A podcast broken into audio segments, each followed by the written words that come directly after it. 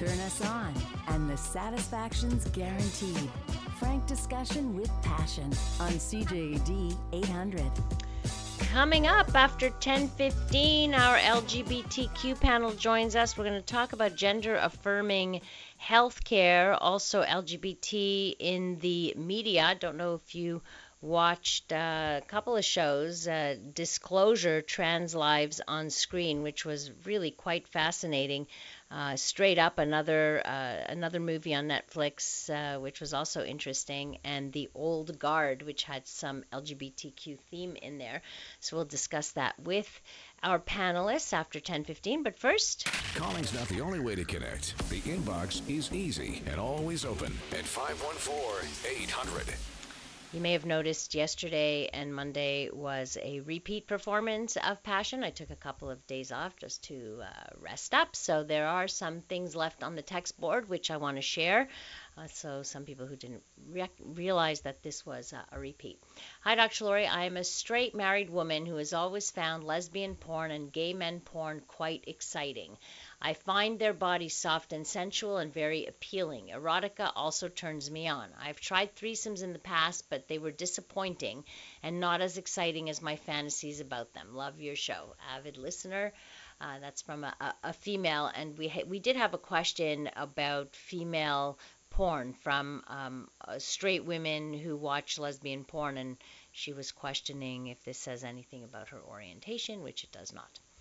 Uh, this one from yesterday or two days ago, actually. I'm pulling up to my home and we'll, we'll be getting out of the car, but I heard what you're going to be talking about after on the youthful erectile dysfunction. I'm 28 years old.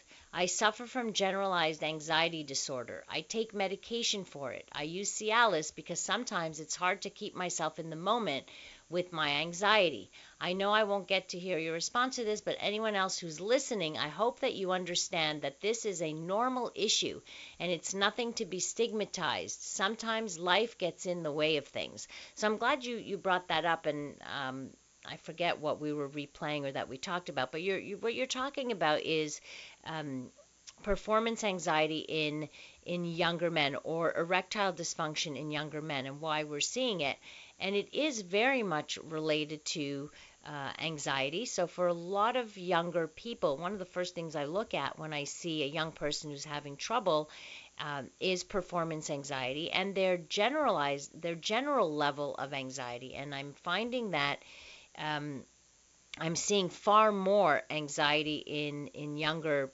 people, which of course is going to have an effect even in the bedroom medications to treat anxiety and depression have an impact as well on uh, on arousal, on uh, erection, on on um, uh, ejaculation as well. So there is an impact on that, and people do need to be aware of that. And of course, when you have a busy mind, especially an anxious mind and a worrying mind, sometimes it's very difficult to turn that off. And that's what you mean when you say life gets in the way. Yes, in stressful, more stressful moments of life, um, your anxiety could could shoot up, and of course that is going to have an impact on your uh, desire to have sex or your uh, difficulties with your erection. And this is what's happening now too during COVID and during the pandemic for people who are who are already anxious to some degree, this has added another layer layer of anxiety, and so they may find themselves not wanting to have sex or not thinking much about uh, about sexuality. A big difference between fantasy and reality. In fantasy, you can jump from one thought immediately to another. Really not like that. And most important, how you feel after. Yes, in comparing your fantasies uh, versus what happens in real life. When you, in your fantasies, you control everything. You are the director of your movie in real life, you cannot control everything, especially when there are more than one person involved in there because you can't control for other people's uh, behaviors you can't control for other people's feelings you can't control even for your you can't even anticipate your own feelings in in in that. You can imagine the sexual stuff but you cannot account for everything in real life. And so those two things make quite a difference another question was uh, Is it true that females who were sexually abused when a child have little sex drive? So uh, that's also a good question. Uh, for years, I worked with uh, victims of uh, of childhood sexual trauma and helping them through their sexuality. Yes, there's an impact. Not always. It's not a given that there's going to be an impact on sexuality. It depends on many factors: who the abuser was, how severe, what was the response following that, was there um, was there therapy early on, etc. I mean, it's you have to think about that, right? When your your uh, body is violated when you're young and can make very little sense of this, as you grow older, uh, it may uh, sh- bring up a lot of confusing feelings and uh, thoughts when it comes to uh, sexuality. So it can have an impact, but not always. It's not a, again, it's not a given that someone who was molested younger will have uh, trouble sexually later there's far too many factors at play here to make that into a statement. And plus, it can be, uh, you know, different types of sexual problems too. So you could have somebody who, yes, their sex drive may be affected, or you can have somebody who is aversive to sex or certain kinds of sex acts, for example. Uh, you can have uh, uh, people who have trouble letting go, so trouble with orgasm and feeling vulnerable, needing to be in control of, of their sexuality. It could be a, another thing that can affect um, how they are as well. Uh, then I got this email, which, by the way, you can email me anytime to Laurie at drlaurie.com. I find it increasingly frustrating that Passion is only a one hour show. I appreciate all the information you pack in and all the messages you read and try to answer them all in the same hour. The service you provide to Montrealers is priceless. You have messages from all ages asking you important questions, and you always say, No question is stupid. Your poet manages to squeeze in a thoughtful poem as well. I enjoy most of the poems. Your show should really be 90 minutes, at least on Trouble Tuesdays and Open Fridays. I've been listening long enough to know you have saved a few young people from terrible situations and helped many others with all kinds of problems. You're someone I've been in bed with you at 10 for years now and enjoyed every minute, laughing. Thank you for being you. That's very sweet. I really uh, appreciate that very much. Uh, re ghosting. Although, did we talk about ghosting? Problem is, when you break up with someone, nobody wants to say why, and the other person always wants to uh, know why. Uh, that's true. You know, people have trouble with uh, telling somebody, I'm not attracted to you, or whatever it is, right? You don't want to hurt somebody's feelings. And so uh, that's one of the reasons for ghosting. It just seems to be the easy, kind of the easy way out. And then the other person gets no closure. And so they're frustrated, and it may, ta- may take them a little while to get past it because of uh, of the fact that there is no closure and they have no idea and they're guessing and making up all kinds of stuff in their head. Coming up uh, on Passion, we uh, will uh, speak with our LGBTQ panel uh, and uh, talk about gender affirming healthcare as well as LGBT in the media.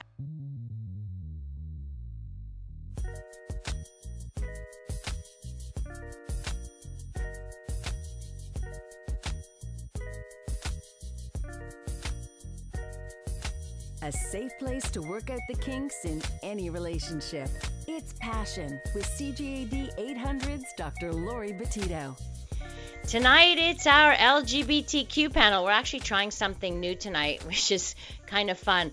Uh, I'm going. I'm on Zoom with my participants, so now we can actually see each other while we're on the radio. Of course, we're only going to hear each other through the radio. But you know, we're, we're trying to get inventive with all of this since I can't be in studio and we can't have our our people in studio with us. So this is something new. So please bear with us if like we have any you know little glitches or, or what have you. We'll we'll figure it out. Uh, so for our LGBTQ panel, we have Bill Ryan, who is a McGill social work professor and LGBTQ activist, and a regular on the show. Hey, Bill. Hi. It's so cute. I get to see you, actually Yeah, see you, and beautiful. wave to you and talk to you. Uh, we also have Françoise Susset, who's been on the show before. Uh, she's a clinical psychologist specializing in LGBT populations and, in particular, trans adults, uh, teens, and their families. She's the past president of the Canadian Professional Association for Transgender Health. She's also the co founder with Bill of the Institute for Sexual Minority Health. Hey, I'm so happy you're on the program, Françoise. Welcome. Thank you. Glad to be here. That's great. So before let's let's keep it light for the beginning here. I want to ask you if you got a chance to watch Disclosure on Netflix. Yes, I did. Wasn't it great? Disclosure is a show on Netflix uh, uh, called The Trans Lives on Screen. I particularly appreciated the historical perspective. Bill, you you're often talking about the history since you've been around a while. as young as you look, you've been around a while. Um, uh, so right, and ha- did you watch it in the end? Do you know what? I forgot to. I, I I'm gonna have to let you and Francoise talk about it because I totally forgot to. I texted you. I, I said, know, and I watch forgot. the I'm show. I got I got stuck watching the fall. Oh my! All right. What did you think of it, Françoise?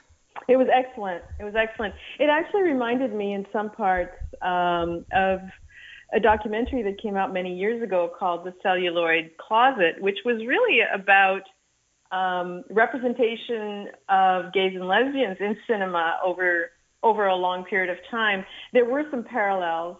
But what was very interesting was that the disclosure really brings forward the fact that the quote unquote gay liberation movement, um, starting with Stonewall and before Stonewall, actually had a very strong trans presence. And in fact, uh, the Stonewall Bar, where this whole thing started, was a bar where there were many sex workers, there were many trans women, and there were a lot of gay, young gay men. But it was very much of a, a working class and and very wasn't one of those upscale bars where people just said one night that's enough.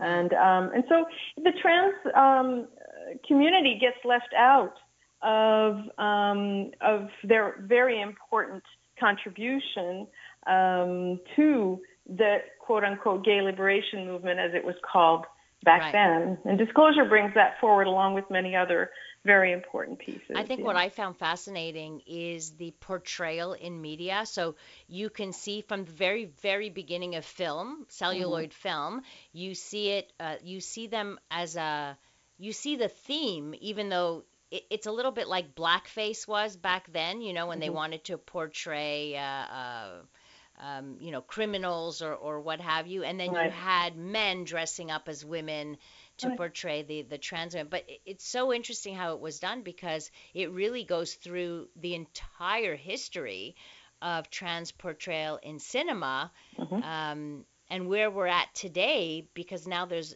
obviously there's a, a big push to have uh, trans actors play trans roles, right? Instead of the uh, straight actors or, or cis cisgendered uh, actors playing a trans person. Right, and I think some of that is is important because you want to strike the right note, and um, unfortunately, the, the, that's been very difficult to achieve. And what we see in uh, disclosure is um, what this uh, insistence on having trans actors represent themselves or represent trans um, characters is that it actually now has a, a note of authenticity, but also goes much further. We're, we're, we're in much more complexity, of course. Uh, Right. So I, I, you know, I think part of that is also just uh, the the lack of understanding of all the different layers that a cis or cisgender actor would have, and it's also a matter of of giving trans people a voice uh, in their own telling their own stories or stories that concern them. Right, and um, it's very interesting. I, I was surprised at how many trans actors there actually were.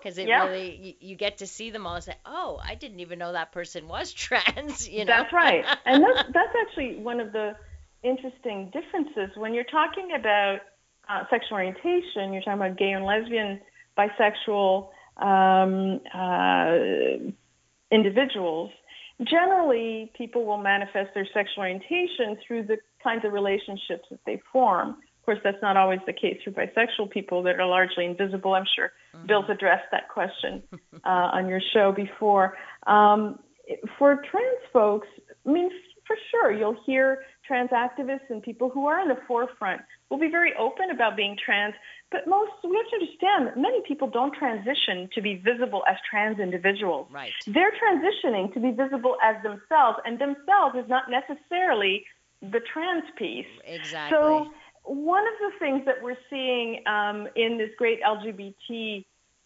um, uh, community is that oftentimes um, gay and lesbian, bisexual people, uh, I won't say pansexual people because pan people, by definition, have a connection with gender diversity right. as partners. Right. So there's an understanding there. But certainly for LGB folks, it's an understanding that revealing that somebody is trans is not okay ever. Ah. And this isn't about somebody being ashamed of who they are or of their gender identity or the fact that they transition, but contrary to sexual orientation, where you learn something more about the person that actually adds a layer of, of, okay, I get to know this person better, learning this about trans folks actually tends to remove uh, something of their identity. Oh, mm. oh, and it usually gets expressed in this very awkward formulation of, oh, you used to be a woman or right. you used to be a man. It's like, no, actually, this person was never a man, never a woman. But what you're doing is you're stripping away their current mm. identity. Interesting. Um, in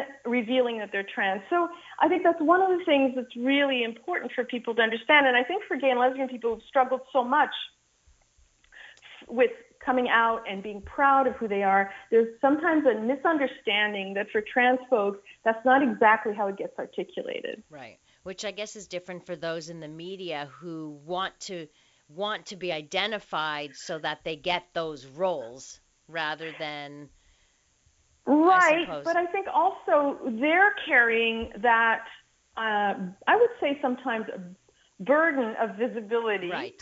uh, in order to change things right, right? Um, in order to say well you know the fact that you had no idea that i was trans um, that's okay. Right. And now I'm telling you, but um, it's it's also to make a point. But you will have had many actors who were trans throughout the history of cinema. Of course, of course, that you wouldn't know. That's right. That that's yeah. a good point. And and again, I guess this goes to the activism too, right? When Bill, when you talk about exposing um, like being you know being an activist you're exposing yourself you're not bl- you don't you're not necessarily trying to di- uh, disappear or blend in or be invisible you act it's a way to help the community it's a way to to give the community a voice which i think is really important bill yeah, and I think too, it's a question of privilege.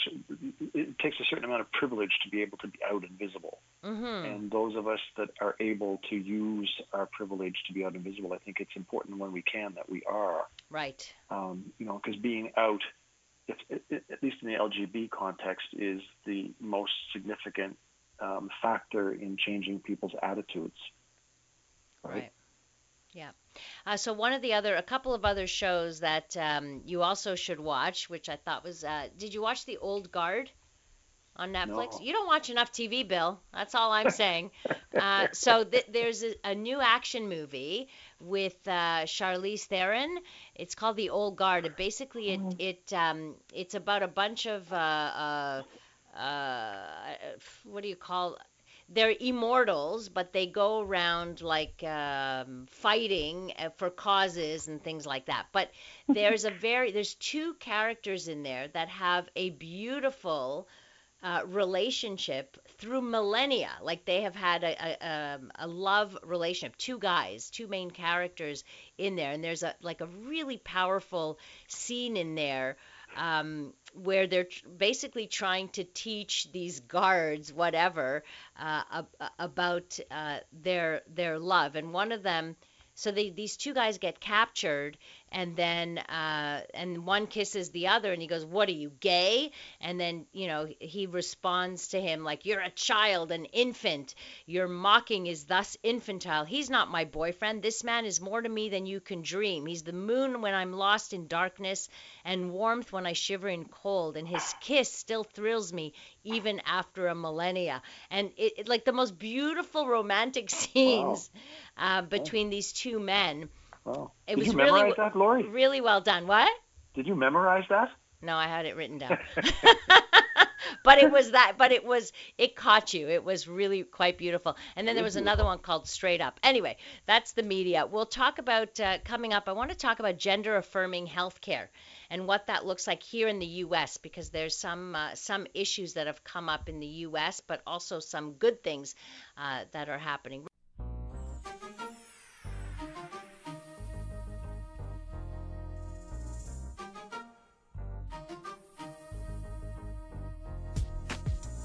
From the pleasure and the politics to the hangups and the heartbreak, you're listening to Passion, CJAD 800. Tonight it's our LGBTQ panel. Uh, we do this uh, once a month talking about LGBTQ issues because it's important that we give a voice to all communities. Uh, Bill Ryan is here. He's a McGill uh, social work professor and LGBTQ activist and co founder of the Institute for Sexual Minority Health, along with Francoise Susset, who's a clinical psychologist specializing in LGBT populations, uh, works with trans adults, teens, and their families. Okay, you're going to like this uh, this text here, and I want you both to respond to this. I have to disagree. Biologically, there are only two genders of humans on this planet male and female. All the surgeries and modifications will not change the fact. Males have a Y chromosome in their DNA and females do not. Females have two X chromosomes and males have only one. This is a medical fact and no technology can change this. Stating another gender is incorrect. Go. Who wants to take that one on? Bill, you go. No, no, this is Francoise Benuick. Francoise, go for it. I see your expression. well, so it's it's um, it's interesting, you know. Uh, part of the confusion comes from the fact that that people don't necessarily consider biological reality and gender identity as two separate things. Uh, they're two separate parts of who we are. And you know, part of that is that if you've never experienced any kind of conflict between the, the gender you were assigned at birth because of what was appearing when you were born in terms of your genital configuration, if you've never had any conflict between that gender assigned at birth and the gender you actually are, then you sort of think there is no such thing as gender identity. But for people for whom there's some level of disparity, incongruence between the gender they were assigned at birth based on their biology and the gender they experience, they know that there's there's actually a difference between the two. So what's very interesting is that this idea that gender identity exists as a separate part of who we are comes from a, a, a rather sad and dark story um, that uh, occurred in the 50s. In the 50s, a set of twins, identical twins, who were born, two boys, and um, due to a medical error um, during circumcision, this was in the U.S., where most mm-hmm. uh, boys are practically automatically circumcised. This was a hospital circumcision. Um, one of the boys' penises was burnt off. Oy. Along comes um, a psychiatrist, John Money, who says, well, it's not a problem. We'll just raise him as a girl. And so this uh, child, as an infant, went through numerous surgeries to modify the uh, the genitals, and um, this whole experiment, because it really was an experiment, was based on the idea of not telling the child. Of course, the only way this could succeed is the child didn't know their story. Right. So they were supposedly, quote unquote, raised as a girl. Um, John Money was discredited because his study, um, his reports all along the way, this is a longitudinal study, uh, were were were not accurate. And he was reporting that this child was adapting perfectly well, and they were raised as a girl and, and very happy to be a girl, and it wasn't the case. Um, at puberty, of course, this child was not going to produce uh, female hormones, estrogen, so had to start estrogen treatments um, exogenous treatments and um, had uh, several crises as a result with several suicide attempts to the point where the mother actually told him what had happened. And from that point on, he started to reverse the process and live his life as a boy and start to get, of course, testosterone treatments because that part of his body had been removed mm-hmm. as an mm-hmm. infant. So the story has a, an unhappy ending where the this young man uh, in his 20s uh, eventually committed suicide. So this was a, a rather dark moment in history, but certainly showed us that we cannot manipulate somebody's gender identity, that it is a separate entity from the biological reality. In this case, they were aligned, but we tried to manipulate the, the child's mm-hmm. gender identity. It is fixed. So I see young children. You're not talking about the fact that I actually, most of my practice right now is is talking to parents of very young children, okay. and you know we, we will often talk about the fact that well you know children are too too young to know what they want. Adolescents are too young to know what they want to take hormones or have surgeries. But you know, gender identity is a part of us that we actually um, become aware of as something that's fixed in us somewhere around age five or six when we hit the the developmental phase of gender con- mm-hmm. pardon me, of gender constancy. Right. So in gender constancy, we start to understand that whether we wear pink or blue, we, whether we play with the soccer ball or the doll, that doesn't change our gender. That's why we also see at that point that children start becoming slowly but surely a little bit more flexible in terms of their gender expression or gender roles or gender interests. So actually, gender identity is something that gets that gets pretty much settled by the age of five or six or seven in, in most children, including gender diverse children. They're not different. Just like we talk about sexual orientation, declaring itself for all youth pretty much on average at the beginning of puberty. Mm-hmm. If we start to talk to kids about gender diversity, what we're going to see is that the kids that we're seeing later on as adults will start seeing younger and younger. And that's in fact what's happening. Right. Right. And many, of course, when you see them as adults and you do a history on them, even though they weren't identified young, they will say that they started, you know, the, the behaviors and feeling different and feeling this at around five or six years old. So, for many, yes. Yeah. Absolutely. Absolutely. So again, uh, uh, you know, another texter says the last texter is right. You're either male or female. The rest this is funny, is all hocus pocus, make believe li- liberalism nonsense. yeah. So the idea also that this is a new phenomenon needs to be addressed right. because if you look at this historically, trans people, gender diverse people have always existed. Exactly. And they've been they've been part of our story um, uh, across the planet. So uh, you know, in in just in the Americas, we have over 300 um, uh, indigenous communities where that gender diversity, gender was multiplied in either by three or four or five or six. And what was interesting is, is that in, in these communities, gender was not determined by looking at somebody, at, at a baby's genitals, genitals right. at birth. It was determined by observing the child's development in the first 10, 12 years of their life. Mm-hmm. And and analyzing their dreams, um, consulting the elders, and it was it was officialized not by looking at the body parts, but through a ceremony where a wardrobe was an appropriate wardrobe was given hmm. to that person, and that was the way to determine somebody's gender identity. Right. So this is a this so, so it, it, and throughout the planet, this in communities where um, colonization has not occurred or not not had such a heavy weight, we find this diversity, whether it be in Hawaii, in Thailand, in Samoa, they're in, in, in so many cultures. Right, Bill. Um, just in response to the two texters, that outside of Western civilization and modern times, we are actually in the minority considering that humans should or could be limited to genders as Francois said from a more anthropological point of view, is actually the, the contrary. That multiple genders and multiple ways of expressing gender have existed throughout human history. Right. Um, and and we, we sometimes look at everything through the lens that we're experiencing, we were brought up with. But if you look at it more broadly from an anthropological perspective, um, seeing humans as being not confined to two genders is what is what would be the norm, right? All right. Uh, well, coming up, we'll talk about healthcare in the states. Uh, people are being refused treatment if you are uh, if you're trans. I'm just wondering what the healthcare system looks like here in terms of gender affirmation or gender or care for uh, particular populations.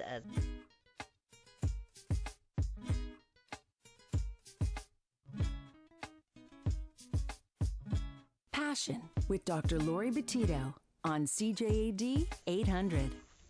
Excited to have with us our panelists, our LGBTQ panelists, Francois Susset, clinical psychologist who specializes in LGBT populations, and Bill Ryan, our regular, who is a McGill social work professor and LGBT activist.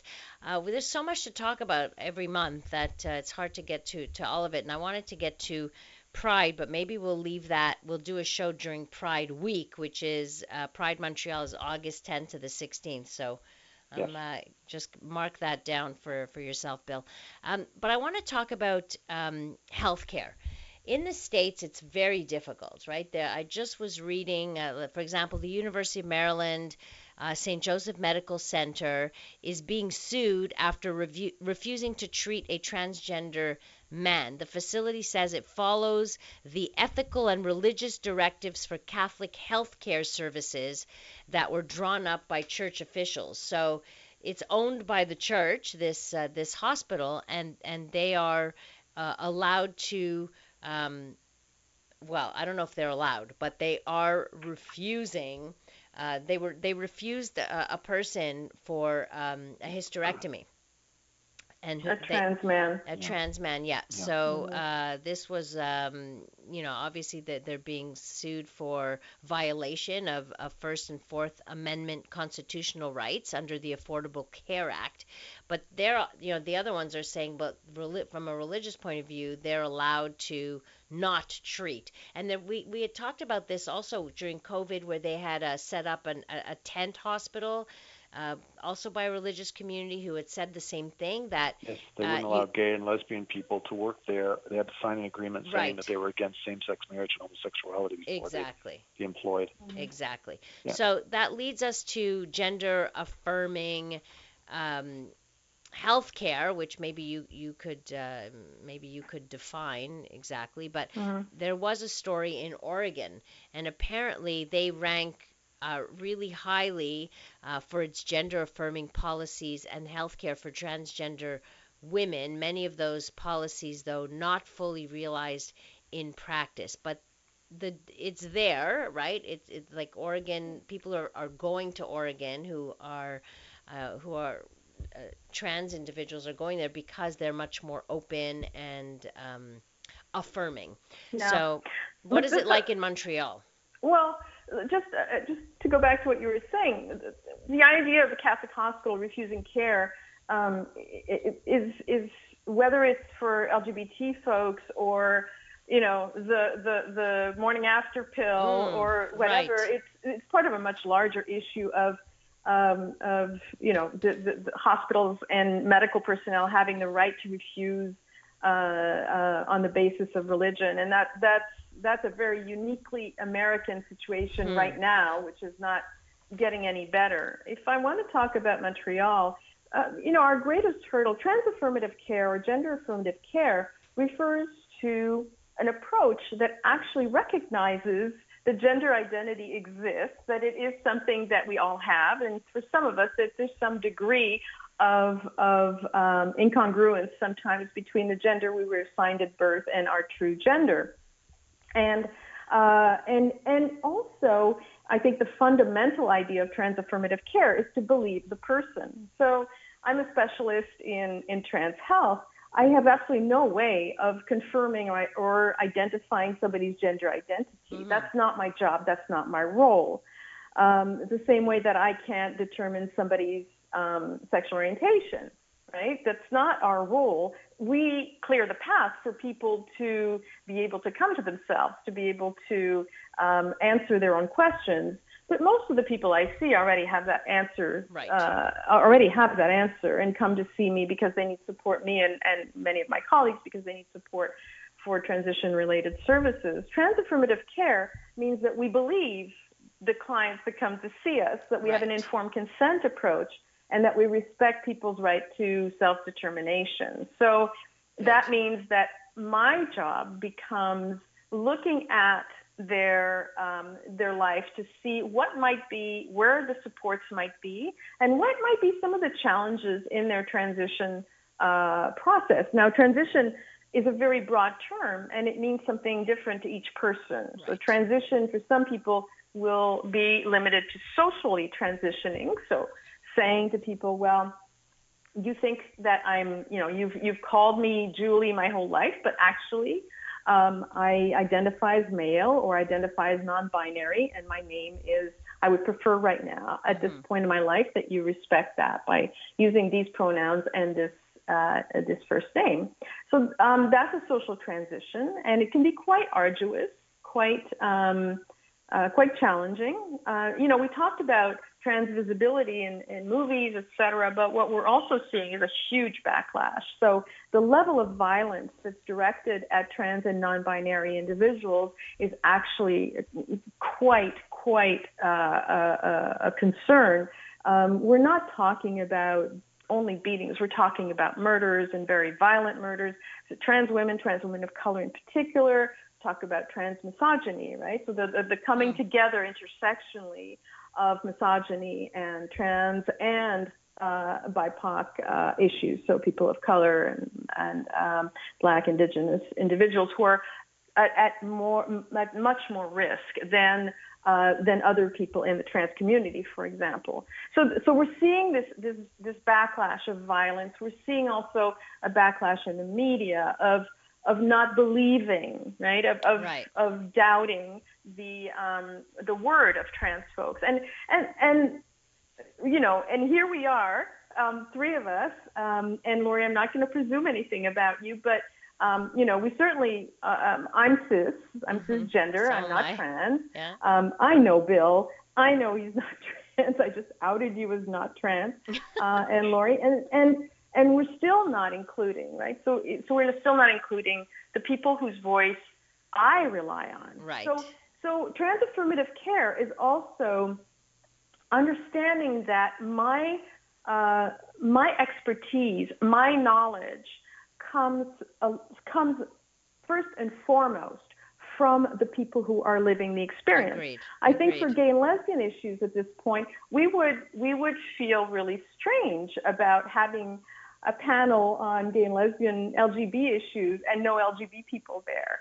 Um, so right. I think that, that the next step is to say, well, you know, where when do we have the trans people come and speak from their own voice? Just, so that's trans affirmative care is really understanding right. that that that that's the voice right. that we respect. I want to add, uh, Françoise, that on our panel we regularly did have trans voices. So um, it's just now with all of this, we're only allowed, you know, we can only have two people at a time. It's a little more difficult.